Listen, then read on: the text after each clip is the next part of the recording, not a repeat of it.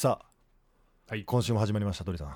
今週？今月かな？今月でね。うん今月かな、はい。いやーしかしマラソン。はい。すごいね。いや、でも自分で思ってたよりも早かったね。いや早すぎるよ。なんか。3時間半切りたいと思ってて、うん。まあ普段のペースも、うん。キロ、自分で頑張って走って4分半ぐらいのペースで、まあ大体4分40とか、はい。45ぐらいで走っ、まあ練習してたんで、うんまあそれで言ったらまあ3時間半なんとか切れるかなぐらいの、うん。まあ感じで自分で練習してたんで、だからやっぱり、なんかあの雰囲気というか、乗せられちゃったのかな。なんかもうそうでもマラソン本当に走る人が言うさそのキロ何分何秒ぐらいの間とか言うじゃん。どうしたんですか、そういう人何なんですか？違う違う違う。もあのそもそも はい3時間50分で、うん。まあ、番組の関係でもう帰ってこなきゃいけないと。はまらないといけない。30分間50分で終わっちゃうと。うんはい。だからできたらうん。3時間40分で帰ってきてほしいと。はいはいはいはい。で3時間半でうん。帰ってこれたら、はい。漏れなく、えー番組出演どうですかみたいな。いやいや、ちょっとそんなんもう、うん。もしかしたらゴールして3時間半でゴールしても、はい。もしかしたら歩けないかもしれないからうん何とも言えないっていう話で、っていう話でまあ大体3時間45分ぐらいで帰までに帰ってくれば、はインタビューだけ取れてっていうのをした時にうん。だったらキロ何分なのかなっていうはい。話になるわけね。はでキロ5分だったらまあ3時間半ちょっと。まあ、3時間 30, 30分まあ何何十秒みたいになるから、まあ、そこが一応基準になるかなとうん思って。でも俺はもうそれを切りたいと思ったから、は5分は切らなきゃいけないと。いはいだったら普段からのペースで10キロぐらいしか走んないから、はい。まあ、4分45ぐらいでいけたらいけるだろうっていう計算でいった そのさ計算がすごいやんもう。ほんまの人の計算や。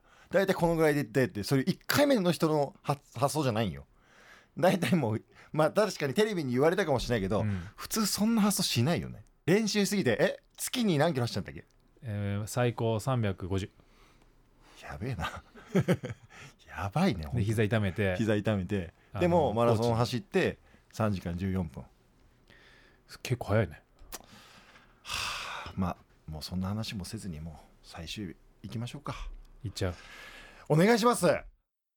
鳥谷隆の鳥谷式ラジオ皆さんこんばんは。MBS アナウンサー井上正雄です。ナイターオフシーズンの MBS ベースボールパーク日曜日週替わりのパーソナリティでお送りしていますがこの2週目はこの方々とお送りしていきます。改めまして鳥谷隆さんそして加納圭介さんです。よろしくお願いします。よろしくお願いします。えー今回があーこのシーズンオフ始まって5回目はい。ですね、えー最終回そうですね。でも、はい。もう本当悔しいです。最後まで鳥さんのこのテンション上げれなかった俺ね。あそうですか？鳥谷式ラジオみたいなこと言ってほしかったんですけど。でまだだから先があるってことですよ。まだ先あるらしいです。いやもう尻つぼみなんでもう。いやいや。え？さすだからがです、あのー シーズン始まりますけど、はい。シーズン中もしくは、はい。シーズンオフ、はい。2023年のシーズンオフ。何らかの形を変えてでもやっぱりね話を聞きたいっていう人が多いんですよ実際需要と供給ですから、うん。そうですね。まあでえ。もそこはね、バランスはこっちに選択権があるから。さすがです、はい。さすがなるほど。はいはい、ええええはい。じっくり考えてね。じっくり考えてね。強いどこの人曲がらんで、いやいやそこをですね、はい。我々二人で何とかこうね。説得しないと。鳥さんのドライバーぐらい曲げていきたいね、本当に、めちゃくちゃ曲がってた、でも1年間こういろんなね仕事していろいろ経験してっていうところで、こうラジオの放送ってどうですか、どうなんだろう。うん、まあでも本当にこうテレビとか例えば生放送とかなってくると、まあ、言葉とか表情とか、うん。そういうことをまあ非常に気にしなきゃいけないじゃないですか。あのワイプでね、はい。うん。生放送で出ますからね、でもラジオだったら、まあ、言葉っていうねうん、で伝えなきゃいけないから、うん。で表情とかないから、はいはいはい、そこら辺のこう難しさというかそうですね。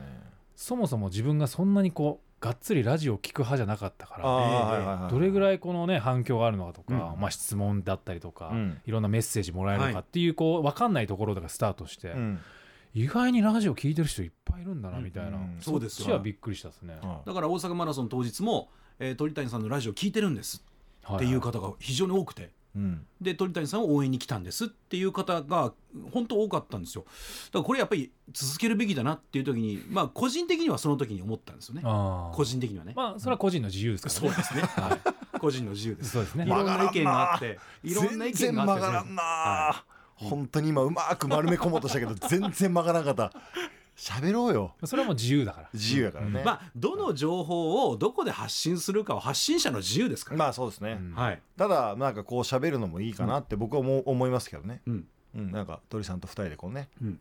でなんで二人にしちゃったの？いやいや違うこうダラダラダラダラこう喋ってはい、うん。っていう感じでこう正雄さんとまあみんなでこうねワイワイ喋ってっていうのもいいかなと思ってるんですけどどうですか？まあでもこれやっぱりさう終わりとかさ、はい。こういうのがあるから、はい。こうなんていうの？こうあ寂しいなとかあるじゃん。これずはい。っと続くとなってくると、はい。まあ聞聞く方もさあこれで終わりかって思うことによって、はい。あなんか寂しいなとか続けてほしいなって思うけど、はい。これね30年やるんですよって言ってたら、はい。多分え長くない？って聞かなくいから。ひどうしてもやりたくないんかな。今の感じで言うと。大丈夫です。30年やりませんから。やらない。いやだから毎回、はい。もうはい。今回ラストになります、はい。今回ラストになりじゃあますそれ行きましょうで10回やってる 毎回でもちょっと半笑いでね。そう。半笑いで、はい。まあ、今回が最後なんでね、たまにありますよね。閉店セールみたいな。いやであるでしょ。閉店セールみたいな。地方とかさ急にずーっと年がら年中閉店セールそうそうそうはい。閉まんないじゃんみたいな。閉まんないのね。あそのパターンでいきます？いやーでもやっぱり人気あるんですよ本当に、うん。いやもう、うん大した話してないけど。いや大した話してますよ。だってき一番近くで聞いてる人が聞いてない人がいるしてないからそうそう。ってことは大した話じゃなかったっていうことでしょ？実行しないって誰？えどういうこと？実行してるって。じゃあこの1か月何か変わりましたか？キャンプ取材の沖縄での日程はい。スケジュール中。まあいいろいろありましたよ。食べ物から飲み物からね考え方から、はい。ろいろありましたけど何かこうメソッドをうん。やりましたよって。だから本当に一番は飲み物。もう甘いものあんま飲まないあんまり？いやいや基本的に飲まない。ああだだけどそれ基本じゃない時じゃあ飲む時もあるじゃゃないですかそら。じゃあ全く飲まないことはないけど。え全く飲まないですよ。飲まないですよ。飲めよ炭酸 コーラ飲もうぜ。いや炭酸はもう あの炭酸水飲みます。おお酒で割る時とかあー。炭酸水は飲みますけど。でもそれは別に良くないちょっとぐらいは。ダメな。んやっぱりいや話ってやっぱ響かないもんなんだな。ー まあでも今の話を聞いて僕も諦めました。もう今日が最終回です。うん。もう本当にこれがはい。こういうことだよね、最終回のあのちょっと待ってちょっと待なんでかってことってちょっと待ってなんか今悪い。俺のせいになったね。うん。可能のせいでラストみたいなのやめてくれもらっていいですかあのこれは鳥谷さんのファンも加納さんのファンもはい、さんのせいかと。まあしょうがないですよねもうこれは、今の聞いたらそうなりますよ。うん、あでも体重はちゃんと増えてないですよ。本当に。いや。いや体重を増やさないっていう話はそんなにしてないですよ。減らすとかいう話じゃなくて、うん。ちょっとその感覚を変えていこうっていうところでうん。うん。うん。じゃなくて。じゃあなんかいろいろまだね言いたいのまだメールを読むタイミングじゃないのに老眼をかけてるんでそうそう。いろいろ言いたいんだけど、昔のケント・デリカットさんみたいになってます。よそんな目大きくなってるちょっと。これは違う。老眼鏡だからなってない。そう。なってない。いやーそうか、ダメなんだ。一切飲まないんだな。うん無理やな。それは今出ました。心の声が出ました、うん、はい。無理だなやなっつってたね。はい。まあだからまあしょうがないよね。まあ無理っていうことだから、これがもう最後っていうのにつながってしまったってことだよね、結局非常に残念ではありますが、えーまあ最後のね、まあ、最終回というところでメールも本当に多く来て、はい、うん。今日鳥谷さんにもいろいろ選んでいただいて、はい。これだけ反響があるという状況なんですが残念ながらまあ今日が最終回となってしまいますよね。ことにもなりますのいやいで。や全然やっていきましょうよそれは。もう全力で。正雄さんそれは声張っていこう。こっち側に来てよそれは。そうね。あんた MBS の人でしょ。こっちが来てよ。いやそうだけどさ うん。あのちょっと飲んでても飲んでませんって言えばいいのに。はい。いやちょっと飲んでたらダメ正直なんですか？正直者なのよ。ちょっと飲んでたいちょっとぐらいしか飲んでなかった。ら飲んでませんって言えばいいのに。いやでも飲みたい時はあるから言っちゃうじゃん。いやありますよねそりゃ。うん。見られてて、うん。多分キャンプとか行って、うん多分そこで、はいはいうん。もしね飲んでませんって言ってんのに例えばあれ？キャンプの時、コーラ飲んでコーましたよはい。ラ手に持ってなかったですか？とか そういうそっちの声も怖いから。なるほど。両睨み？心読んでくるわ両睨みですね。はい両睨み。本当にそういうことです。はい。なるほど。間違いないですよ今の。はあでもキャンプで飲んだかな？飲んでないと思うけどなトントンしちゃってるけどどうしたなんかなんか急にあの手の動きとか足の動きがね増えて嘘ついてる人のなんかこう、トントンし始めて。なんかよく取り調べであるみたいですね、ん。こういうのね。そういうこと言わんでいいの見え言ってたじゃん。ラジオ見えないんだかあ確から。楽しくやっていこうぜ、えーまあでもね過去4回もそうですけれども、この5回目も皆さんの質問に答えていただくとい。う形で、えー鳥谷メソッドそして、えー可能メソッドをですね、うん。一つでも多く皆さんにお届けできたらなというふうに思っております、えー相変わらずたくさんのメール来ておりますので、えー今日も時間のある限り鳥谷さんに答えてもらおうと思います。ではこのコーナー参りましょう。回答鳥谷式。鳥谷さんに、えー番組にたくさんの質問が届いておりますので、えー時間の許す限りお答えいただきたいと思います。では加納さん紹介してください。はい、えーではいきます、えー西宮市ラジオネームたーくんさんですね、はいえー鳥谷さん加納さん井上アナウンサーこんばんは。こんばんは。えーこんばんは。3月に入りオープン戦の数も増えていきますが鳥谷さんと加納さんはオープン戦でプレーする際どのようなことを一番気にしながらプレーをしていましたか？打席でのボールの見え方や守備でのバウンドの感覚などぜひ教えていただきたいです。ということですね。はい。はい。えーオープン戦、まあ、あの岡田監督もね、えー今年よく言ってますけど、まあ、開幕してからのための準備っていうところなんですけれど、どうしてもファンは実戦形式になるとその結果とか内容に気がいくんですよね。うんうんうん。でやってる選手たちが実際どうなんですか？キャンプからこの開幕までの期間っていうのはどんなイメージですか？まあ、一番はその、まあ、練習でバッティングピッチャーの人のボールを打ってる、まあ、その中で自分が、えー実際、えーピッチャーの球を打った時に自分の感覚と実際の打球だったりとか自分がファールだと思ったのがちゃんとファールになってるとか、えー自分が、えーフィールド内に飛んでると思ったら飛んでるかとか、はい。まあ、そういう自分の中の、えー誤差をどんどんどんどんなくしていけるっていうのがこのオープン戦のまあ試し方で、まあ、当然最初からどんどん打てればいいんですけど、はい。まあ、そういうよりも自分の感覚と、えー打球が合ってれば、まあ、ある程度レギュラーっていう選手だったら、まあ、問題ないのかなと。で逆にこうレギュラーじゃなくて、まあ、レギュラー取ろうっていうんだったら結果を求めなきゃいけないのでそうですね。その前に誤差をキャンプ中に取らなきゃいけないので、えーより、えーピッチャーの球はなかなか打てないけどブルペンに行ってピッチャーの球を見たりとか、うん。えーマシンで速いボールを打ってみたりとか、まあ、そういう風な調整は必要なんですけど、まあ、レギュラーで出てるうちっていうのは例えば追い込まれてからの自分の対応だったりとか、まあ、そういう細かいところが、えーシーズン入って、えーできるようにオープン戦で試すっていう感じなのであんまり選手は、まあ、当然結果を気にする選手もいると思いますけどある程度は自分のあ感覚がこれで大丈夫だなっていう感覚が出るまで打席に立ちたいなっていう感じで、まあ、守備もやっぱり、えーノックしてもらう打球と実際にバッターが打った打球の質っていうのは、まあ、ボールの回転とかも全然違うので、その、えー練習でノッカーが打ってくれた、まあ、新しくチャレンジしていることがいざ試合になったらできるのかとかそれが、えーできないのかとかそういうのをオープン戦の中で試してあとはもうシーズンに入ったら、えーデータが出たりとかいろんなことで変わってくるので、まあ、その自分の感覚が今のどの状態にあるのかどの位置にあるのかっていうのをオープン戦で試してるっていうのがほとんどの選手だと思いますね。これ自分の感覚っていうのは対戦経験があるピッチャーもいるじゃないですか。オープン戦の相手として、はい。で初めて見るピッチャーもいるじゃないですか。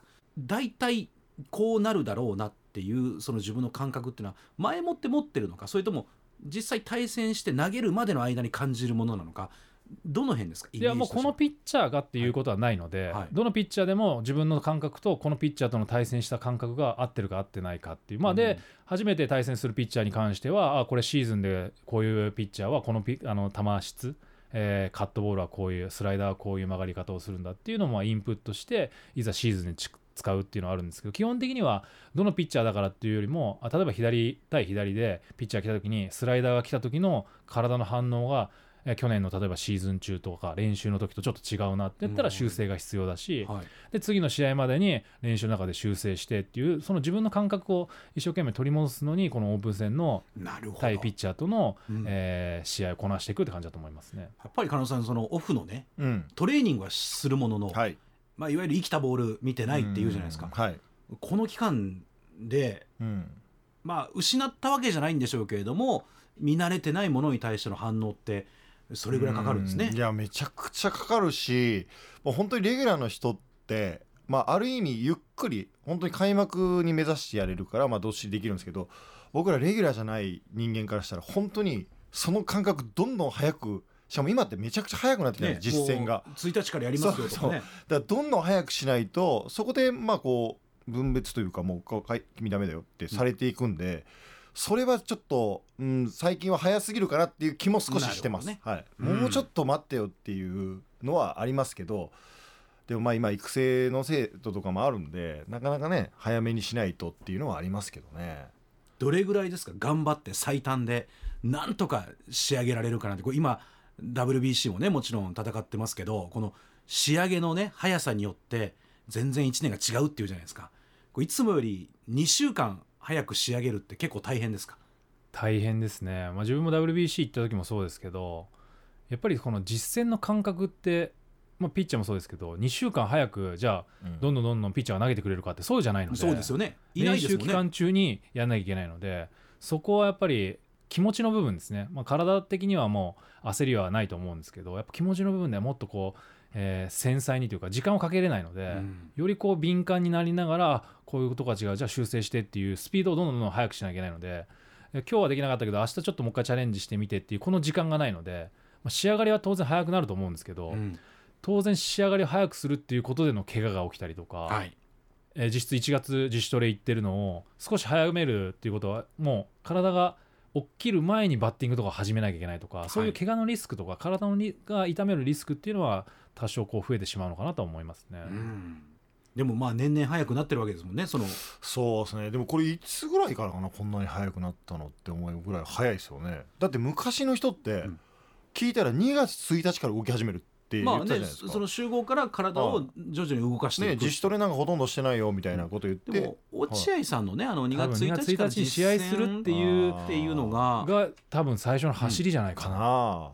な、まあ、早くやるメリットももちろんあると思うんですけど、まあデメリットもね多少今言ったみたいにあるしまあ難しいとこですねでもどっちがいいのかっていうのは、ね。はこれだからまあ見る方は早く見極めたいじゃないですか、うん。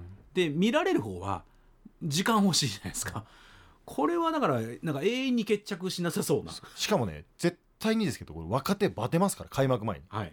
で後ろからこうベテラン来てまくっていくじゃないですか。やっぱそこがあると若手はずっと開幕までずっと好調維持しなくちゃいけないっていうのは、若いからこそ波があるのにそこを維持するっていうのは難しいのは難しいかなとは思うんで。ね。まあだからベテランがやっぱこう最後クッと上がってくるっていうのはその辺かなともちょっと思うしね、うん。はい、だって僕も最後の方は代打でしたけどもう自由に秋のキャンプでもうそこ合わせてくれたりかってやるとじっくりできるんで、はい。自分で焦らずできるじゃないですか。でも焦ってやるとやっぱそれまで良かったものが崩れるのも早いですよね。早くやった分、崩れるのも早いんでああダメだなってなってからじゃもう遅いですからね、そうですね、はい。これ実際オープン戦の成績って首脳陣にもよると思うんですけど気にするのか気にしないのか。で選手本人も全然気にしないのか。だってオープン戦、まあ、開幕までに打ったヒットって給料にもならないじゃないですか、で開幕してからの1年間公式戦でっていうところじゃないですか。この辺りがなんか人によってチームによって一定じゃないなっていう気はするんですよね。まあ一番いいのは、はい打ちすぎず、はい。打たなすぎず。ね、これねそう。なんか年間打つヒットも決まってるって聞くじゃないですか、はいホームランとかも。はいはい結局、はい。開幕する時って不安なんですよ。はい。打ったら打ったでこんだけ打てたから打てなくなるんじゃないか、うんで打てなかったら打てなかったでこんだけ打てなかったからそのまま打てないんじゃないかっうん。ていうことを考えると、はい2割5分から3割の間ぐらいで、打ちすぎず打たなすぎずぐらいで開幕していくのが一番いいんですよね。やっぱ1割になると打たなすぎの感じが出るんですか？あれちょっとこれやばいぞ、うん。で3割8分とか打ってオープン戦行くじゃないですか、はい。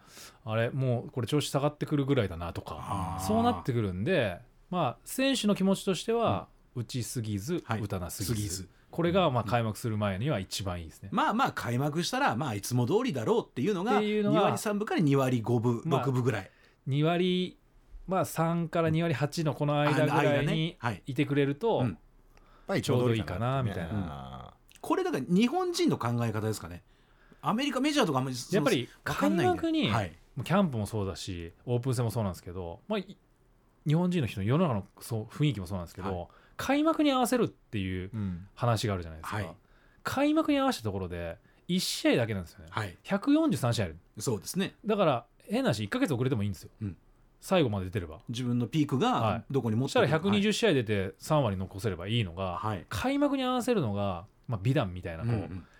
ところがあるじゃないですか、まあそういう国民性ですよね。だかはい。ら2月1日からがバリバリいって結局開幕目指してやりすぎて怪我したりとか逆に開幕入れなかったってテンション下がる。でも本当の勝負は夏から順位が決まるこの間に頑張った選手が次の年の最初にチャンスをもらえるんですよ。給料もそうですよね。そうなんですよ。うん。だから終わりがイメージいい人って大体活躍したように見えるじゃないですか、はい。自分なんか大体始まってから夏ぐらいまで2割5分ないとかなんですよ、うん。で終わりの方に上げていくから、はい。なんかイメージ的に1年間活躍したみたいな。でも、はい。最初に3割3分打って終わった時に2割8分だと後半大事な時打ってないからそうですね。あれなんかちょっと残念なシーズンみたいな雰囲気になるから、はい。結局は後ろがこう上がってきた方が絶対いいんですよ、うんらそれを考えると開幕に合わすっていうのを考えすぎるのはこう自分はマイナスなんじゃないかなと思ってますね。なるほど、うん。まあレギュラーであればなおさらですよね。そうなんですよ、うん。ね。レギュラーは本当にその考えのがベストだし、結構レギュラーの人みんなそうって言います、うん。いや一緒やんみたいな。だからレギュラーの人ってその余裕もあるからめちゃくちゃ強いんですけど、はいレギュラーじゃないやつは開幕のベンチ入りしました。そうですね。その後に先発ピッチャーが登録されるごとに一人を落とされていくからはい。もう必死なんですよ。もうそこにしがみつく。だからもう最初にそこに合わせてっていうのもあって、でそこからチャンスもらえて少しずつ結果出したら試合出れるってなるんで、またすこれをレギュラーとのあれもやっぱ違うなっていうのはありますけどね、でもキャッチャーの場合ってシーズン始まってからはいわゆる正捕手じゃなきゃ、はい。打席に立つ機会ってほとんどないじゃないですか。そうなんですよだから本当にそれで掴み取るしかないなっていうのはあったんでね。まあ、う鳥さんと僕立場がまた全然違ったなとは思いますけど、うん。でもまあ本当に開幕を1試合って捉えられるようになって気持ちの余裕ができると意外に成績やっぱ残るかなとは思いますね。何歳ぐらいでしたそれ？いやもう僕がもう最後の2年ぐらいですよ。うん。はい、あ開幕に合わせなくていいんだっていう。しっかり1年間通して活躍すればいいんだっていうふうに考えてまあ最後の1年はあれでしたけどその前の時は代打だからまあ一応レギュラー目指しますって今だからですけど言いますけど、はい。言いますけど実際レギュラーで絶対無理やと思ってもう代打でって決めてるんでで代打でじゃあどうするかっていう時にまあよく言われたのは4試合に1回もう仕組んだ打てば、うん。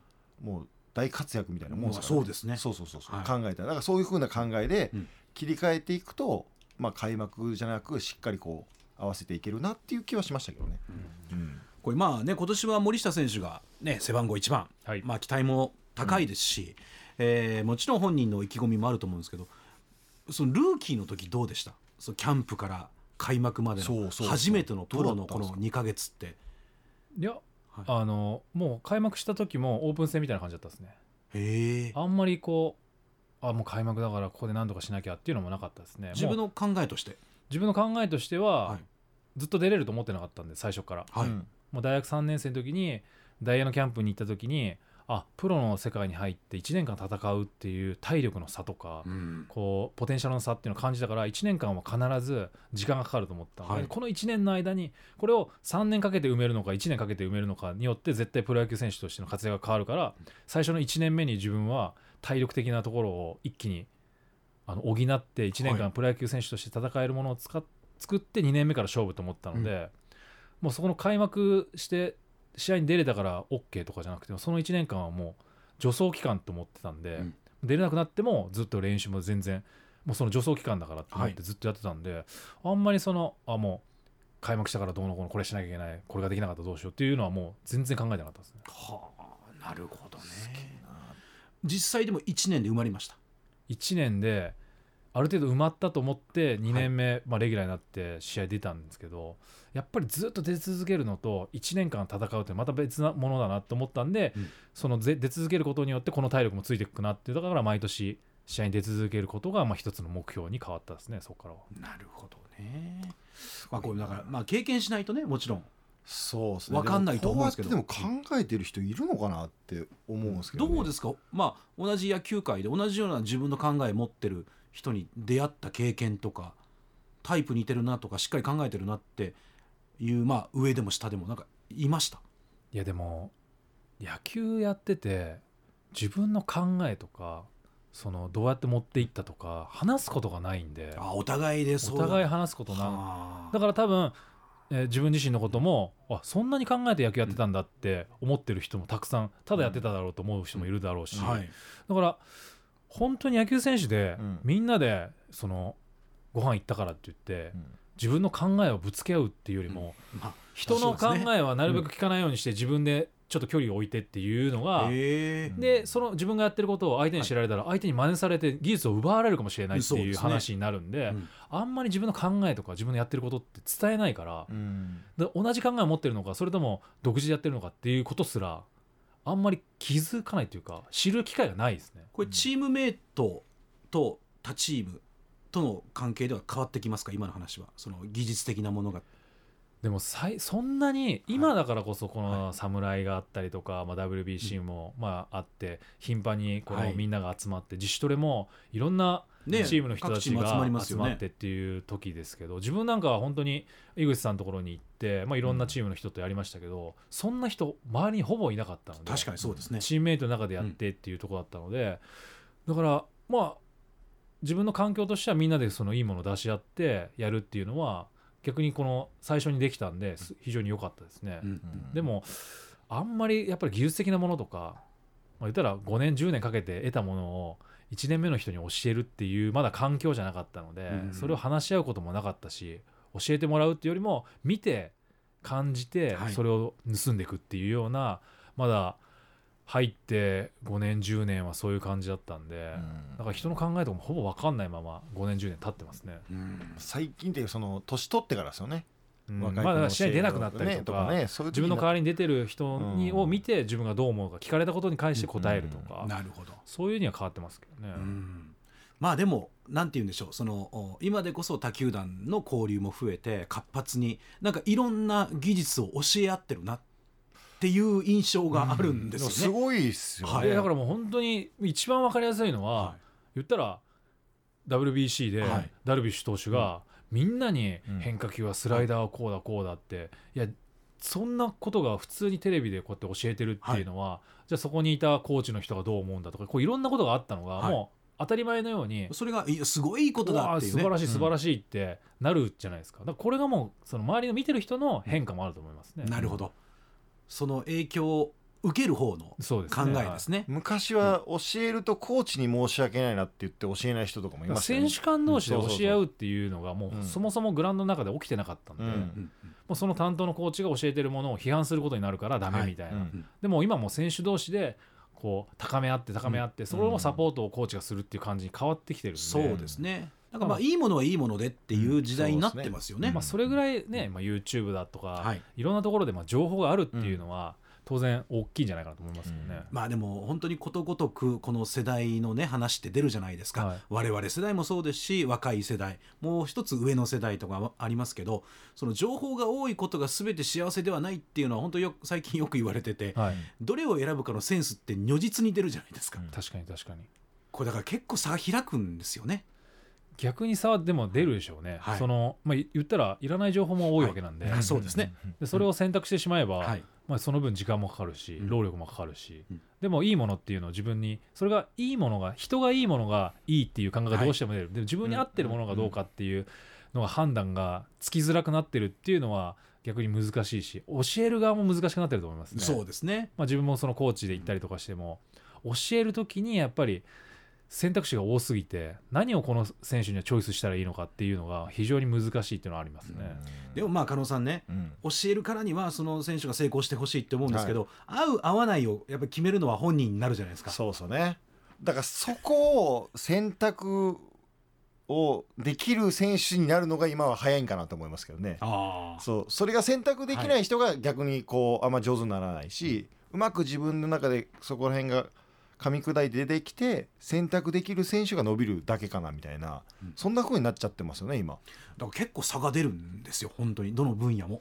でしょ？はい。だからまあ昔よくね「お前ついてく先輩考えろ」とか言われたぐらい要はそのチョイスする人が間違えたらもう本当に偉いところになってしまうし、例えば子供にそのプロ野球選手のある程度の技術を教えたってできなかったりするわけじゃない。筋力もそうだし、はい。知識もなければってなった時にそれを詰め込もうとしたってできなかったらその子逆に下手になる可能性もあるし、そうですね。そうだからその子に合わせて教えるのもそうですけどその子たちもあこの話は今の僕に合ってるなっていうふうになっていかないとなっていうふうには思いますけどね。そうだからすごくいいものをうん。ジャッジして、いいものを吸収していくすごい選手っていっぱい出ると思うんですけど、うんうん。それと対照的に本当にうん。もうダメだよ俺っていううん。今までの全員同じ練習で全員その監督の号令のもと同じことをやってはやらされてっていう時にはどっかちょっと言い訳がうん「あの監督がさ」とうん。か「あの練習ねえよな」っうん。ていうのが今もうフリーに選べた場合に差が出た時に。もう完全に自分のせいもう言い訳できないんですよ。そうそう自分のせいになるんでね。これだから難しいなと思うんですよ。ねそれがしかもちっちゃい時からやらなくちゃいけなくなったってことですよね、はい。今までだったら高校生ぐらいまでわーって言われてやらされたのがもう小学校からじゃあ選んでください選んでくださいって言われたら、そりゃ小学校から厳しいでと思いながら、いやー結構だから厳しい世の中だなとは思うんですけど、うんうん。まあでもその鳥谷さんがルーキーの時って、まあ、今の時代ほど情報もね多くなかったじゃないですか。その自分のプレイヤーとしての自分っていうのはどれぐらい客観視してたんですか、まあ、情報を取捨選択するにも合う合わないって多分自分の中でマッチングするわけじゃないですか。いやもう選択を全部自分にする。あの例えば練習もこれをやるかやらないか、どうするのかっていうのを言われたからやる言われてないからやらないとかじゃなくて自分でやるって決めたらどうするのかっていうのを常にやっぱり自分がどう思ったのか、で必ず、えー失敗するじゃないですか。野球だったらもう、は言ったら7割失敗しても超一流なわけなので、その失敗した時の言い訳を作らないっていうのが常に選択肢の中に、うん。だから、えー別にコーチに言われたそれをやるかやらないかは自分で決めてやるって決めて失敗したんだから自分のせいっていう、うん。常にやっぱり自分のせいであるっていうの。で何かが起きた時には人のおかげっていうのを常にこうやって考えて選択していくと意外にあこっち言ってたのにやっぱやっぱ違ったからこっちだなじゃなくてうん。自分でどんどんどんどん選択していくっていうのがまあ、うん。ちっちゃい頃からプロ入ってからもうずっとやってたな。だからその情報とかも、みんなが新聞見てるけど、うん。自分はその新聞っていう情報は一切いらないから、はい。全く見ないとか。だからそういうふうに、まあ、ネットも自分のこと調べないとか、まあ、今もテレビでもはい。うん。自分が出てるものをわざわざ見ない、うん。これそれを見たことによってあれ？俺がこうやってやってたのにこういう編集になってる違うなとか、余計違なう作りに、ね、なってたり。ものうん。を自分情報に入れると、それに対しての自分の気持ちが動いてしまうから、そうじゃなくて全部自分がやったことにまあ言ったら責任を持つというか、失敗を自分のせいにできるようにはもう常に考えてますね。だからやっぱり自分の責任です。炭酸飲料水を飲んだのは。急に来たな。だからそのせいでこの番組が終わるっていうのも、それは俺の責任だ。いやそれは違う俺はお前の責任とは言わない。だからお前はどう思ってるかってこと あのさ誘導尋問みたいな。それ俺の責任ですって言わしたがためにさえ？お前。すごい上手やねほんまに。びっくりするわ。いやそれはだからはい、決めるのはお前だから。どう思うかは。俺が別にうん。可能性とかは一切持ってないよ。でもそのこれがメソッドがはい。結局はい。浸透しなかったっていうことは、まあ、当然俺のせいだよね。そうだよね。でも、うん。浸透しないからこの番組が終わる、うん。一番メインで聞いてた人がうん。やらなかった、うん。なんで終わるのか。うんどういうこえ？後ろに人とはいない。ないいないいない。いないいやいや。今え？どういうこと？全然わかんない、ね。日本語わからない。分かんなかったね。わからない。はい。わからない。全然。はい。まあそのボタンを押す時にどんな思いで押したのかっていう。そこにまで言及するぐらい。そう。そこにいやこれ下手すると周りが見てるかもしれない。うん。うん。そうなったら飲んだって言わなきゃいけない。うん。そうなると先輩の性格からしてこれもうだから最後だよってもうメソッド聞いてなかったよってなるかもしれない。じゃあ押すのやめようってなってほしかったんですよね。できればね、うん。まあでもしょうがないです。これはもう可能が選択したことだから、僕が全て選択したことなんでね。だよね、はい。もうこれで打ち切るってことね。それは選択しない。それは俺のせいじゃない。ああそうだ、うん。絶対う。違ううん。びっくりした。なんかそれはもう選択 MBS ラジオさんのはい決断なんで。大きな話になりましたね。ね。まあでもね加納さんなかなかできないじゃないですか、うん。自分で決めて自分で責任持つっていうのは。そうですね。子供どころか大人でね全然できない人もいるぐらいですから。でもまあそういうふうに選択していく時代だし、まあ、選択していったからこそ今こうね鳥さんみたいになるってことやから、まあ本当にさ早くできるのに越したことはないんだろうなとは思いますけどね。でももうね重ね重ねになりますけどそ小さい時にそう思ってるってことはやっぱり、まあ、お父さんのね、うんうん。その教えもそうですし家庭の中での教育っていうかそれ以外の方法ってなかなかないじゃないですか。うんそうです教わったりっていうのはね。確かに、ね。まあでも普段からやっぱり自分で決めるっていうことをあの頭に置いてうん。生活するのが一番いいので、うん。どうしてもなんか情あこうやって言ってるからこれいいなとかいやこれやめとけって言ったからやめとこうかなとか。大体そうですよ。ってなるじゃないですか、まあ、情報が多いから競馬もそうですもん、あ、ね、買う直前に見てしまってああなるほど。これいい記事だな。乗っかります。最初の自分で考えたやつで買っとけよって大抵なりますもん。うん。大体正雄さんはそれ俺に言うのよ。ちょっと買おうかなっていう前に「圭介これええで」とか言うから「ほな買った方がええたらあくまでもわーってなるかあくまでらもみんなに あの押し付けがましく言うんじゃなくてこうらしいよと。そうそうそう、ね。あれしかもねアナウンサーだから上手なんよ。進め方が、うん。もう理論立ててこうこうこうこうだからいいよっていうでもそれは失敗させる時の言葉じゃないの。俺が思うのはね。うん。例えばじゃあゴルフ場行って、うん。左に崖があるよってさ、うん。うん。それ情報くれるけど、うん。それは左に打って可能性が高くなるじゃん。っうん。てことはその情報も失敗する可能性が高くなる情報なわけじゃん。うんうん。それに乗ったお前が悪いじゃん。いやだから俺の責任だよ。責任だけどいやそうそういう情報もあるじゃない。って そういう話じゃないの？そうそういう話じゃないんだよ。ああのゴルフ場の話はね3人に当てはまるんでね。左に行けありますよとか。うんえこんなところに？え OB ありますよとか。え右狭みたいなね。いやこの間行った時もそうよ。もうほんま打つ瞬間にそのダメな方言うのよ。いい方言ってくれ。右は大丈夫らしいよじゃないから。うん。うん。あれ？左 OB らしいよって言うからだんだんそっち寄っていくからね。あれやめてほしい。やめてほしいね確かに、ううん。んいやし紳士のスポーツだよね。確かに。俺はそう思う。やめた方がいいと思う。いやいやだからやめて。やめない。まあそれが楽しいんですもんねゴルフははい。ねそうですね。あの精神がこう揺さぶられていく感じが。うん。ね。それでも自分の思った通りにですね。番手もそうじゃないですか。はい。ね。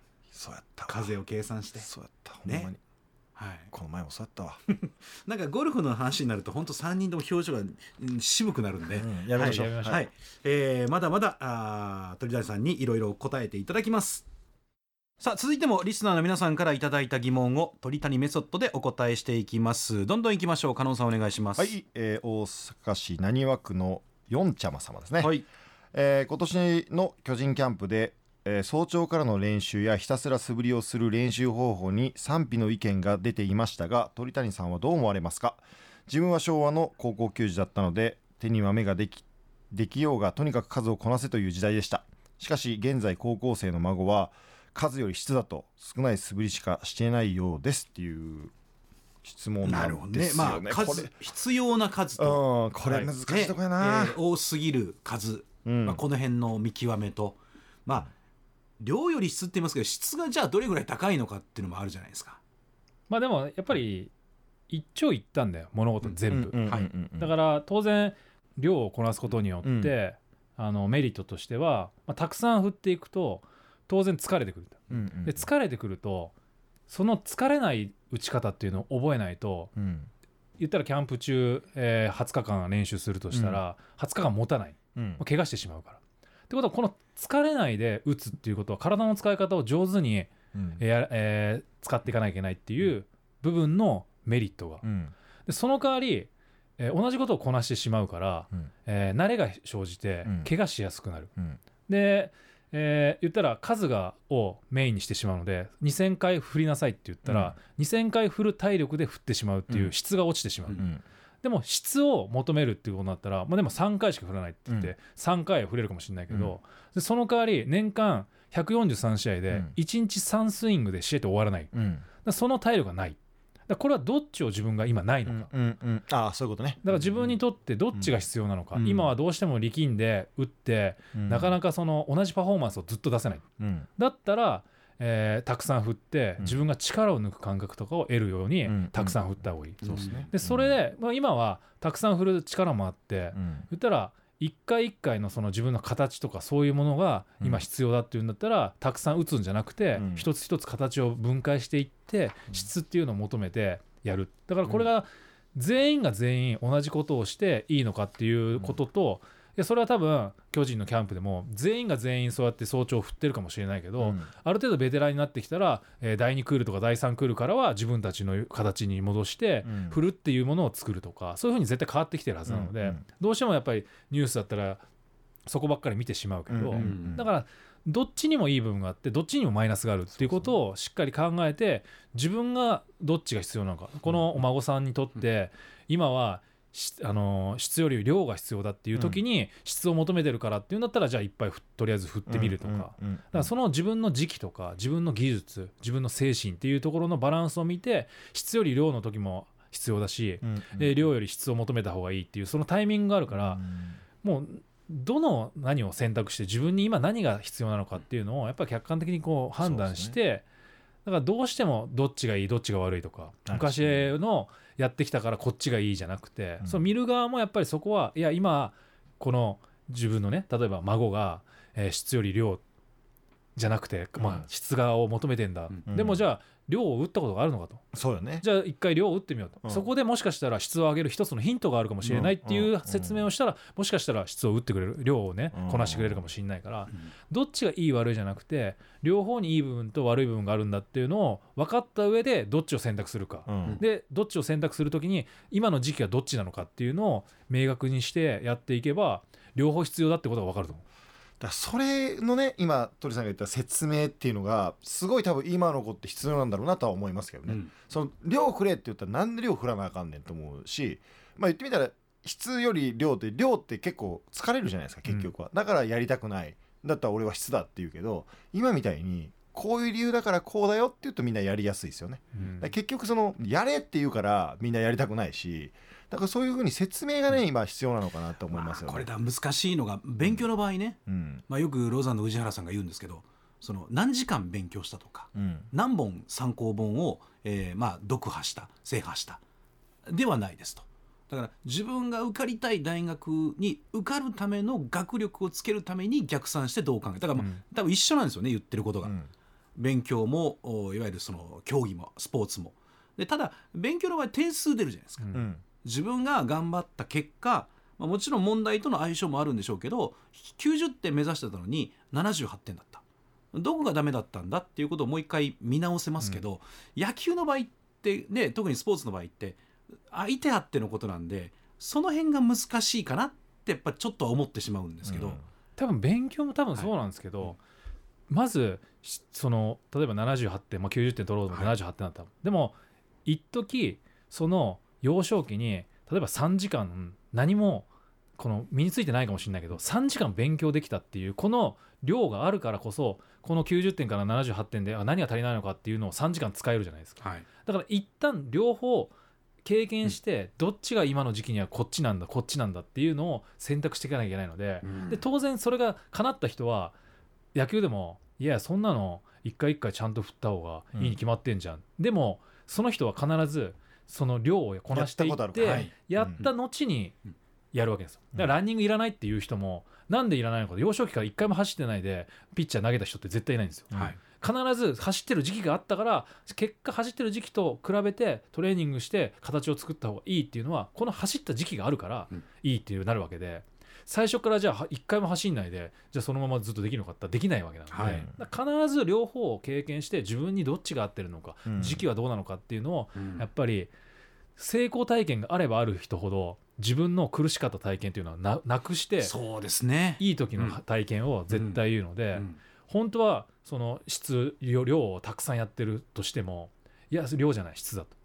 それは量をやったから質だだからこれがねそこだけしか聞いてなかったら「質やんか!」ってそれ言うから じゃあじゃあ質やろうって言うけど、うん。いやおっしゃるようにこうその前にね量やったっていうのを分かってないとねね。ダメですよね。しかも量やって成功してる人もいるわけじゃないですか。のそうです質だけじゃねまあ、特にその世代うん。上の人は、やっうんぱり量って言いますもんね。そうですね、はい、うん。だからまあ本当にでもこれの話ちょっと面白いなこれをなんか子供たちにやっぱ教えてほしいというかねやっぱ言っていきたいですよね。これでも加納さんもやっぱりしっかり子供たちに今ぐらい説明を。いや説明というかでもその両方やった方がいいよとは言います。とにかく。あの一回やってみてその自分で選択っていうより自分でやってみた方がなんか分かりやすくないって言って、で自分でできないんだったらそっちが弱いし。まあ言ってみたらできるんだったら別に違う方向にやったらいいしっていうなんか結局なんかかわいそうなことですけどこう選択させるのはやっぱ今なのかなと思いますけどね。まあまあねその選んだ責任はね自分にいっちゃうよっていう時代ではありますよね。けどまあ、両方とも一応やってみようよとは言いますよね。うん。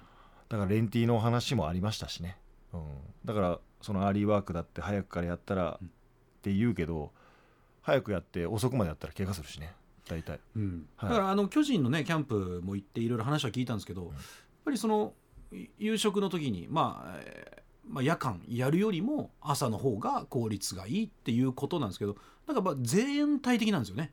そっちの方が合ってる合ってないとかではなくて、まあ、方針として全体的にっていうことなんで、まあ、これだからチーム方針ですもんね。そうですねでなんかね言ってキャンプ行って話聞いたら当然その朝練してから、うんあの球場で朝朝食うんうん。そしたら食べる量も全然違うし、うんうんうん。うん起きる時間も違うしっていうので、うん。やっぱ逆算して生活するようになるから、そうです夜も早く寝たりとか、バランスは必ずうん。良くなったっていうのをやっぱチームとしての方針として作り出してるから、うん。それはなんか当然目に見えてね俺らが見てるものってうん。バットをたくさん振ってるとか、うん。その疲れてるとかいうのがあるけどそれ以上に効果を夜のうちから次の日を考えてで朝食をしっかりダラダラやって朝食ギリギリに起きて食べてすぐ行くっていうところから、うん。その逆算して生活しなきゃいけないっていうのをあの考えさせるっていう意味でも若い選手たちにもその浸透させるっていう意味でも、うん。えー一つの、まあ、チームとしての方針としては非常にいいんじゃないかなと思うんだよねです。だからプロだからこれ結果が出て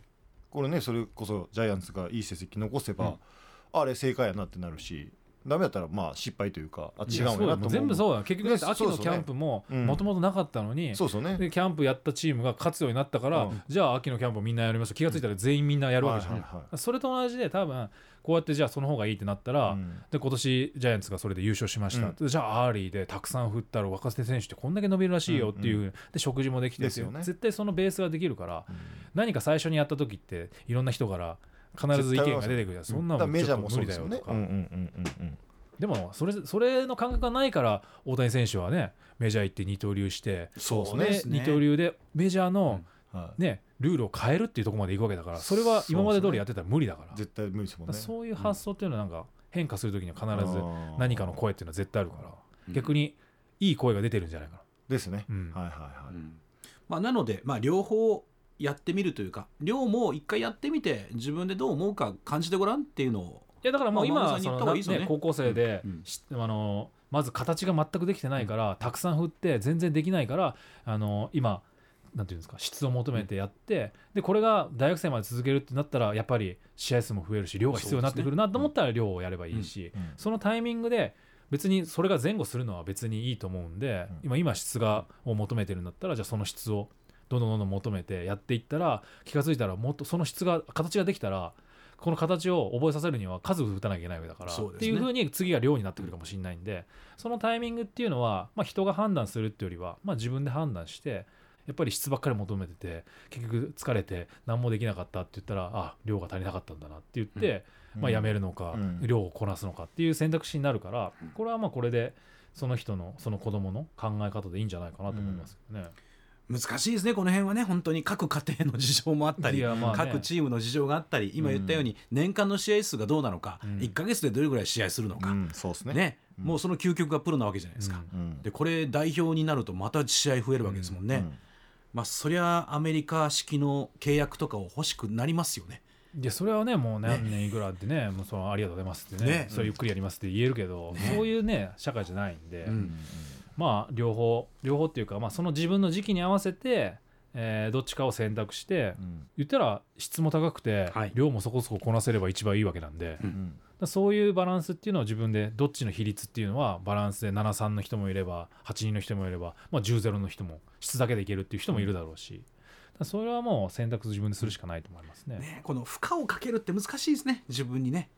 なんかこう刺激を与えなきゃいけない練習もあるじゃないですか,、うん練習の中身というか内容が違うものもあるじゃないですか。うん。体力をつけるための練習の下半身とやっぱりバッティングの時にグッと踏ん張るための力が必要な下半身って、なんかちょっとこまあ、でもそれプロでもう、ねはい、あ例えば、ね、キャンプで特集しますってこれは形作りなのか、うん。体力作りなのか めちゃくちゃ曖昧はないところってあるんで、それは多分上からねどんどん降りてきてもう今日は体力作り、つね作りですっていうふうに例えば落合さんがね荒木さん井端さんはい。にノックする時って明らかに誰が見てもキャンプ中の体力作りなわけじゃないですか。ねそうですね。もうギリギリで取ってギリギリでって、でこれがあれはね技術をね高めるんですよって言ったらえってなるじゃないですか,、はい。そこら辺が見てる人も分かりやすいような練習っていうのがやる側進める側今日は体力作ります作りするからこんだけ振ってやりますっていうのかいやこれは技術だから間開けてもいいからきっちり言ってくださいっていうようなこのメリハリってつけるっていうのも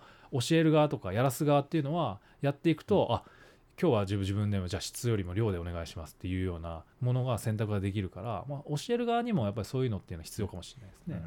あと自分の体でこうなんとなくこっちやっといた方がいいなっていうのはうん。なんとなく分かるもんですかね自分で。分かると思いますね。特にやっぱりプロ野球の場合1年間やってうわ全然体力足りないなと。やっぱり体力作りしなきゃいけない、ってことは質よりまずは量をこなして触れるだけの力をつけなきゃいけないとか、まあ、そういうのはやっぱり自分で経験して感じた方がやっぱりね同じことをやるにも気持ちが入るのは違うのでそうですね。人から言われてやるっていうのをなるべく減らすっていうのが一番いいと思いますね。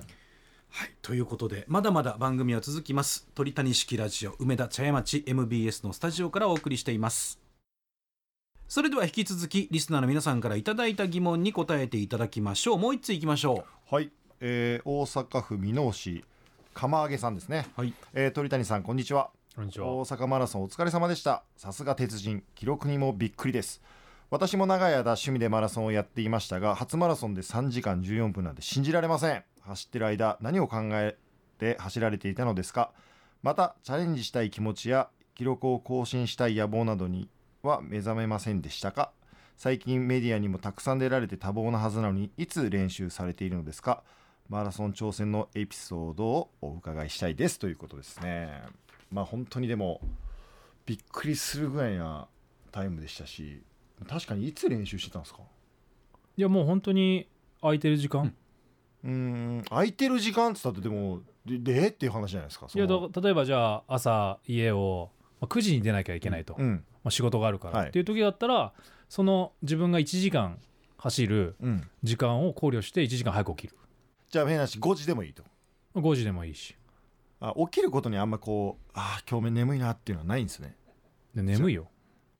で おかしいでしょ。眠いでしょ頭いやに。眠いけどよし走ろうってなるいややっぱりねはこう自分でいうん。例えば明日走ろうとか明日走んないでいいやとか決めるじゃん。はいはいはい。でそれが明日走ろうと思って、うん。夕方になってくると、うん。だんだんだんだん家の中でもハプニングが起きるわけよまあそうですね。はいはいはい、ま家の中で俺は本当走ろうと思ってたんだけど、はい。例えば嫁さんが急遽用事があって迎えに行かなきゃいけない。って、はいはい。俺この時間走る予定だったのに、はうわなんでこんなことするんだろうと思っちゃうわけね、はい。はい。それが嫌だからはい。前倒し寝てる間に走ってしまえば、はい。絶対起きないハプニングは。誰にも寝てるから。文句言われない、なるほどね。家でのハプニングが起きない。起きない、であとは、まあ、仕事で東京とか行ったら、ん。その東京の行く時間を例えば1時間早くして着いてから1時間早く走ったりとか。はあえそれはじゃあ持っていくってこと？あもう絶対持っていくそれはもう本当にその走らなくてもトレーニングするよううなん。用具を持ってって、まあ、ジム行ったりとか。体を2日間何もしないってことがもう無理だから。へえ。えそれ無理っていうのは自分の気持ち的に、いやなんか負けた感じがする。なんか負けた感じそのもう無理だからが分かんないなんかうん。えな何と戦ってるんですか？いやなんかこの例えばラジオとか、うん。まあ、いろんなテレビとか仕事するじゃん、この満足感って後で見ないから得られないの。ほら一日の自分の満足感って、あトレーニングしたなとかしっかり走ったなとかこれなの。生きてる満足感が。いやなんか食べて美味しいな。でも全然いいじゃないですか。いえ食べて美味しいってことはそんだけ吸収してるから太る可能性が出てくるっていうストレスがかかってくる可能性があるわけですよ。ええいや当然楽しいですよ、ま満足感ですよね。はい。それはなんでかって言ったら今日ね例えば1 0キロ走りました。い言ったら1キロ落ちました、うん。でその1キロ落ちたものを1キロ補補う時に美味しいものを食べたら自分が満足も得て美味しいものも食べられて、で昨日の自分と変わらない自分を維持してるっていうこのここに満足感があるわけいなん。ですやまあ確かにそういうは発想はわかるんですよ。はい、でも動かなくても1キロ落とさなくても食べるちょっと抑えて食べたかったまあ食べ物行きたかったお店それだけでも満足じゃないですか。いやそれは違うんですよ行く行くからには絶対楽しみたいんですよ。より。誰よりも。じゃあ寝るのも満足やん。寝たなーの満足はいや寝ないったてこなとあるよ。当然。はい。寝たなっていう満足よりも走ったなトレーニングしたなって満足の方が強い。よりがえぐいね、えー。もう最上級なんだその満足度合いがやっぱり満足トレーニングなんですねやっぱあのりね寝たなっていうのはは言ったらい。はだらーっと一日しても得られるじゃん。い。はでもトレーニングとかそういうのって自分が自分を一回こう奮い立たせないとはい。できないいじゃん。っ絶対できないです。てことは一回自分のことを一日に一回は奮い立たせたわけよ。はい、はい、それ俺やったなと、うわー寝たなー。たくさん寝たなー。満足だなたくさん食べたな、はい。満足だなこの俺は欲なわけよこれは。はい。そうですね。この欲で満足感じゃなくて、はい。自分が本当はしたくないかもしれないのにそこをやったっていうそっちの満足感の方が強い。あじゃあ本読むのが嫌いな人が2冊読んで美味しいご飯を食べた。これはそれはいい。あこれいいです。これいいんですよ。はあ。だから自分に負荷をかけて。そうなんですよ。だからどこが、はい。どこだってご飯をすごいいっぱい食べたいから走るっていう人もいるわけじゃん、うんうんなんていうの？目的が、うんうんうん。でも俺は走ったことの満足があったことにご褒美として美味しいものを食べるっていうじゃあ根本的にその走ることとかトレーニングが嫌いってことね鳥さんは。嫌いっていうかそれは面倒くさいからしたしたくないじゃん。おしたでもしたくないけど奮い立たしてするのがいいねんってこと？いやだからね。自分にうん。人が生きていくためにはある程度負荷をかけていかないと成長していかないわけ。ここですよだからそこですね。うん。カノさんここです。そこはずはい。もう根だからね最後で分かったはい。根本が。もうね。うん。あたくさん寝て、うん。コーラ飲んでね、はねあ太った老けたわって言ってたら、はい。それは言ったらどんどんどんどんね。はい。地球の重力に負けていくわけよ、多分ね。G があるわけだから、うん。世の中には。体でもそうでしょ。だからやっぱジャンプして、はい。ね、地面にからかかとがつくことによって成長していくっていう。はい。だからジャンプする人たちは成長が伸びやすいとか、はい。そういう負荷がはい。人を成長させるわけよ。はい。わかる？だからやっぱやっと最終回にして根本が分かりました。わ だからやっぱ負荷をかけるっていう、うん。ある程度なんか過度なストレスはダメだけど、うん。ある程度のストレスがあるからその不自由さがあるから世の中も発展していくわけじゃん。はい。これが鳥谷式メソッドのもう一番の今最終段階に入った最から終段階ですね。これで全てが終わるってこと。らしいですよ。まあだから重ね重ね言いますけど はい。今の話を聞いてはい次、まあ、うん。シーズン中にもしかしたらスペシャル版があるかもしれない、はい。えー来年のお今年か今年のオフにもう一回ね、こうやって 月1のペースでやるかもしれない。うん。でそれを判断するときにじゃあ加納さんが何の負荷をかけて日々いたかってことですね。過ごしてるかっていうのが、うん。まあ、大事にはなってくるのでじゃあでも今一旦一区切りではありますけど、はい今ちゃんと分かりました。どうする？何に負荷かけていく？走ります？トレーニングします？ボクシングまあ。でもボクシングで今負荷かけてるんですよ実は。でもあんえ定期的にちゃんと行ってます？はい行ってます。まあ鳥さんもねあの田畑式っていうのをやって、どうにか頑張って今やってるんですよ。はい。でもねだから頑張って鳥さんの場合はそこである程度こう節制できるんですけどもう頑張った分ほんまによく食うんですよ。ご褒美あげちゃうんだよね。ご褒美が倍すごいんです。ご褒美が過ぎるんですね。そう過ぎるの。鳥さんはこれぐらいでこれぐらいっていうのはトントンぐらいのはずなんですけど、はでもそれ明確なものはないんだよただ、うん。行ってはい。やってる自分に満足してるじゃん。例えば俺マラソンだったら3時間半っていう。この、はい。じゃあそのためには何をしなきゃいけないのかっていう、こう分割で何分何秒で走んなきゃいけないとか、はじゃあお前ボクシング行って、いはい。で何があるの？その先に。でだから一番は痩せたいんです。いやだからじゃあ何キロって決めろよだから。さあ決めましょう。だから、うん。やったことに満足してその分やったからってご褒美あげちゃうじゃん。減ってもないのに食べ過ぎてるば可能性がありますよこれは維持。ずっと維持。いいしだからうん。美味しいもの食べるためにうん。ボクシング行ってるだけなんだって。だからこの番番組終わったって。意味聞いてる？いやだから俺のせいにすなって。俺のせいじゃない。あ違うの？ん絶対違う。でもだから美味しいものを食べたいから今頑張っててトントンっていう。いやだからいいよ。それはいいんだよ。はい。全然いいんだけど、うんうんうんそのうん。ある程度じゃあ痩せたいって言うわけじゃん別にお前痩せたいって言ってないんだったら俺は何も言わないよ。うん。痩せたいって言ってる。いやなんかでもボクシングやってますよ。言うからうん。いや言えってででもそれ以上にご褒美あげちゃうんですよ。痩せたいけど痩せうんないんですよ。でも俺維持って言ったよ。いいしでいい？維持でいい。太りたくない。じゃあ今ボクシング行かなくても、うん。食べ過ぎなかったら維持も維持ですよね。維持そうです。ただ食べたいからはい。ボクシングしてうん頑張ってちょっと食べるっていうので僕でずっと維持はキープしてるんですか？維持キープします。維持してるわけですね。維持してます。はい。なるほど。子供はでだからその先にっていう話ですねその。でそのままでいいってことね。はい。だそえなんかなんか嫌ですねそれ。なんかそのままでいい今の状態でいいってことね。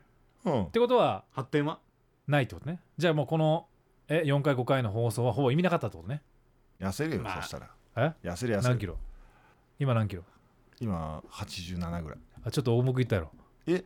いやもう本当に87 80じゃあ83ね、いつまでに？1ヶ月。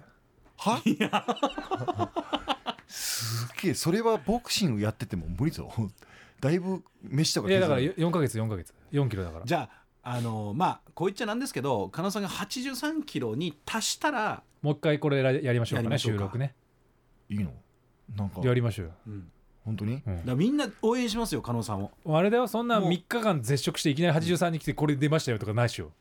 ダメなん？ファスティングしダメ？やろうと思ってたのに。じゃあでも明確なものあしっかしっかりはい。ただなんか80あそのあと痩せたいっていうのももちろんはい。これ言い訳していいですか？痩せたいっていうのはもちろんあるんですよ。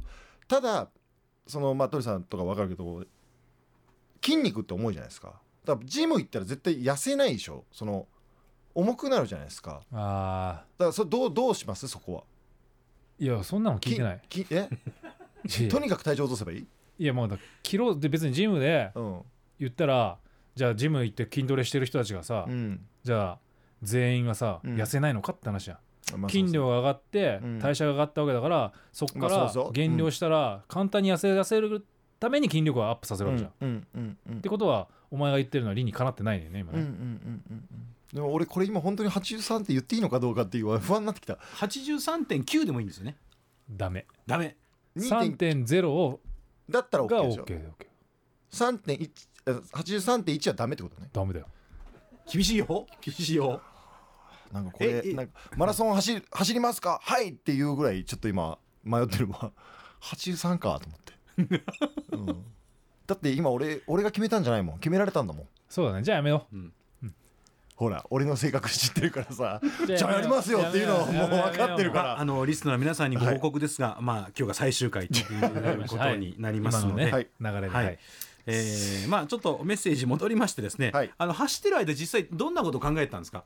で一番は、はい。やっぱいろんな格好とかいろんな T シャツ着てる人いるんですよ。いますよね、うん。はい、まあその沿道にもいるし、はい、結構大阪マラソンってあのすれ違う場面が多いんで、あーはい。い、ろんな人を見れる、折り返しのはいそういうのを見ながらなんか面白い字が書いてあったりとか、うんうんうんなんか声かけられたりとか、うん。そういうのを感じたりとかあとは京セラドームを通っていくんですよ、あこれいつも車で京セラ行ってる時はめちゃくちゃ速いのにこんなに距離あるんだ。見えてからね。見えてから。長多いなとか、そういうなんか日常とリンクさせたりとか、はいあとはその見えてるうん。T シャツとかを楽しんだりとかはい。しながらあんまりこの何キロとかうん。キロがね置いてあるんですけど、なんかそういうのをなんか目に入らないようにはしてましたね。なるほど。うん。あのでもゴールして能見さんが待ってるところを通り過ぎるっはいはい。ていうボケがあったと。それボケなんですか？ガチですか？いやボケっていうか、はい。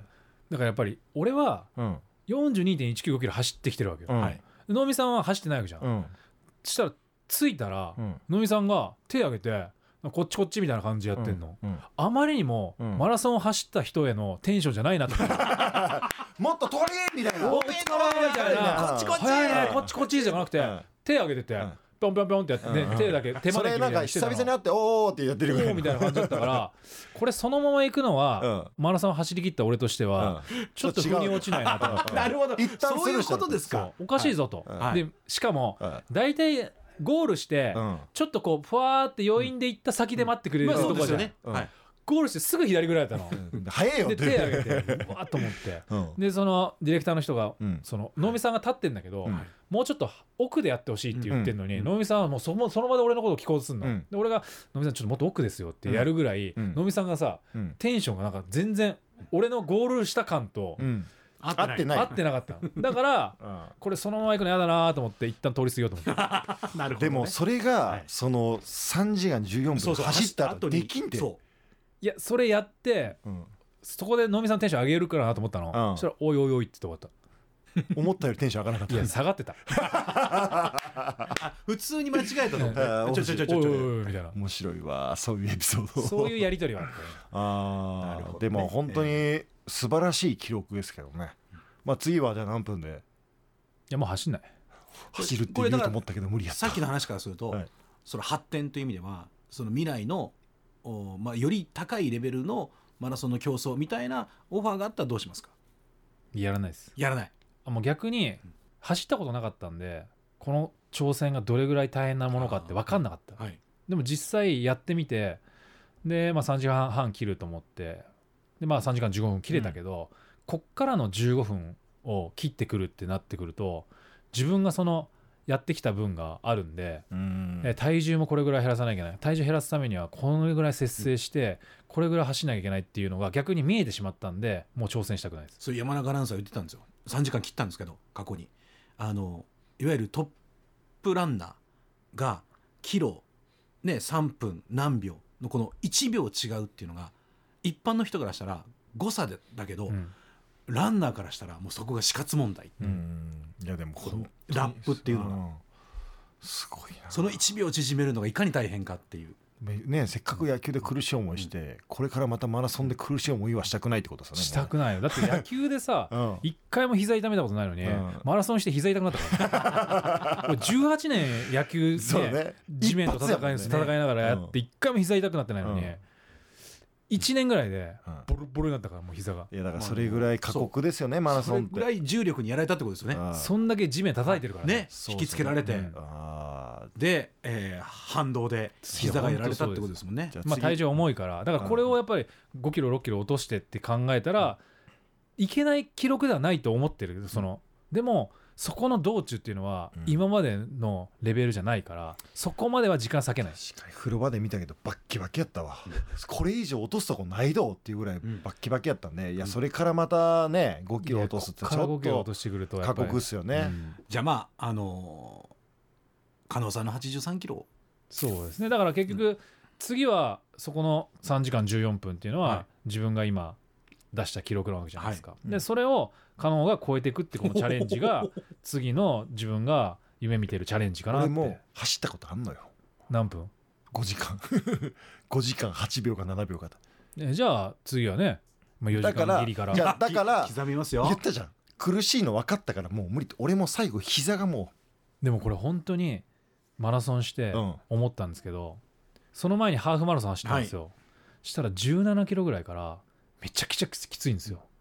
でもフルマラソンの時17キロなんてなんてことないんですよ。へえ。だからい。よく気の持ちようとか、はいはい。感覚とかいろいろあるじゃないですか。だから30キロ超えるまで全然なんともなかったんですよ。終わりが見えるこの終わりが見えると人って弱くなってくるんだなっていうのは、うんやっぱマラソンからも感じて。なるほど。だからこういうのをやっぱりあ気持ちって持てば変わるんだなっていうのはうん。いろいろねこの4回5回伝えたかったんですけどやっぱそれが伝わらないとこうなるんだなあのさなんか全部つなげなくていいんだよあ？別に。うまいことまとめて終わるんじゃないいやいやまとめて終わるとかじゃなくてなんか俺を悪者にすなよ。のいや悪いとかじゃなくて。頼むよ。だ伝わらないってこういうことだなっていいうかいイメージで終わりたい。あもう終わりたいって言った。あ終わりたいって終言った。わりたい。いやいや今日がね。今日がね。うんいいイメージ。今いつも俺責められて終わるからな。まあそれをねファンの皆さんも期待してることは多いらしいですよ。そうかじゃあ、はい。じゃあいいか、うん。じゃあよかったよかったそうです。何がなんか良かったなんで俺で終わろうとしたかな今。いやいややっぱりねこうねこれが始まってこういうお互いがねうん。メソッドで高めていこうっていうところで結局高められなかったっていうじゃあ高めてもらいましたよだから本当に。まあでもまあリスナーの方には響いた部分もね本当多くあったのでいっぱいあったんで全然。たまたま出演者の中に一人そうだったっていう。そうまあしょうがないですね。はい、はい。松尾さん響いた？ちゃんと。響いた響いた。もう飲み物はすごくありがたい。人生にとってはありがたいあの本当に自分の体が良くなったなとは思いました。コーラ持っていこう。飲まないよ、えー今回も皆さんたくさんの質問ありがとうございました。さあお送りしてまいりました。MBS ベースボールパーク日曜日鳥谷式ラジオあっという間にお別れの時間でございますが、えー本当のお別れということになりました、最終回のエンディングでございます、メッセージが来てます、えー豊中市ラジオネーム水木さんですね、はい鳥谷さん加納さん井上アナウンサーこんばんは。こんばんは。今回でこの番組が聞けなくなるのがとても悲しいです。毎回本当に楽しかったのでまた今シーズンのオフにオフにですよ。3人でわちゃわちゃした放送を心待ちにしています。鳥谷さん、大丈夫ですか？まあそれは当然ね83キロっていう目標を達成できれば。なるほど。これだから、え1回でも達成すれば OK ですか？いやー時期問わず。あのそのうん。達成したのを、うん。まあ、2週間維持ですね 2週間維持。いや一発うん。その断食とかしたら結構4キロ5キロっていけちゃうんですよ、はいでそれは2週間うん。食べたらすぐ戻るんですよ、はい。だから2週間食べつな無理って無理なんで。そもそも論で落とさなきゃいけない。でそうです。あの根本的にしっかりベースを落としてもらうっていう話ですね、え最後に。それを言ってほしいから。えそれ最後にもうすぐって言おう、もうはいコメントまだ続いてるんでね、はい。最後にもうすぐシーズンも始まりますが鳥谷さんも加納さんも井上アナもお体にお気をつけてくださいっていう、はい。まあ、メッセージが来てましたんで、はい。ね僕が83キロ頑張りましょう。ええいいんですかそれで？言っちゃったね。ああでもなんかさ、ね。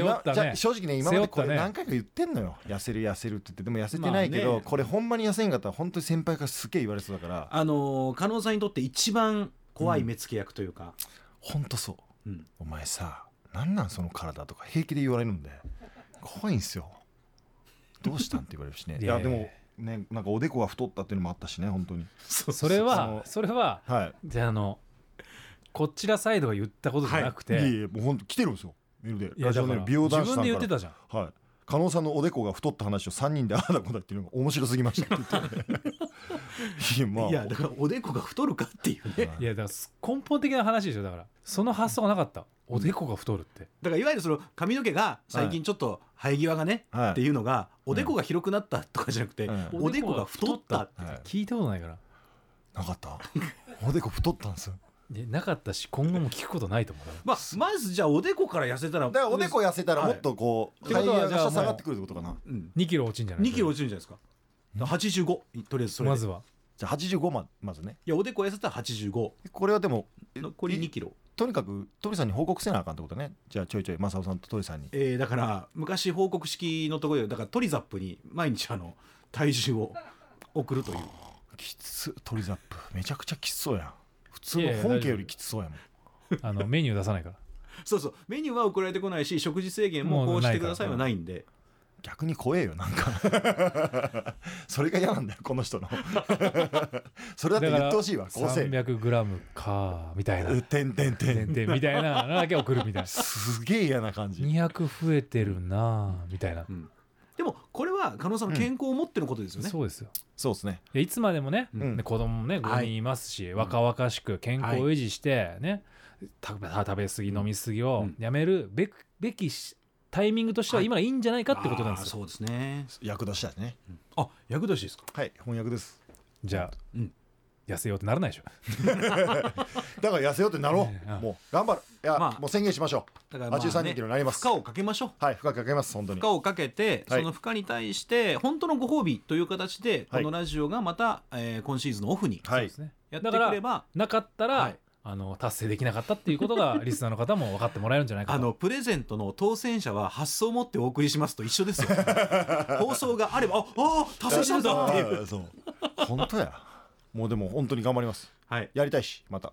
そうですね、はい。えー我々の希望としては鳥谷式ラジオ2023、うん。はい、えーこちらですね、はい。えー2023オフですね正式に言うとね。はい。うん。えーこちらが達成できるように加納さんに頑張っていただいて。頑張ります。はい、えーまた半年後に皆さんのお耳にかかりたいと思います、えー鳥谷さん加納さんどうもありがとうございました、ありがとうございました。えーこのオフもお聞きいただきまして皆さんありがとうございました。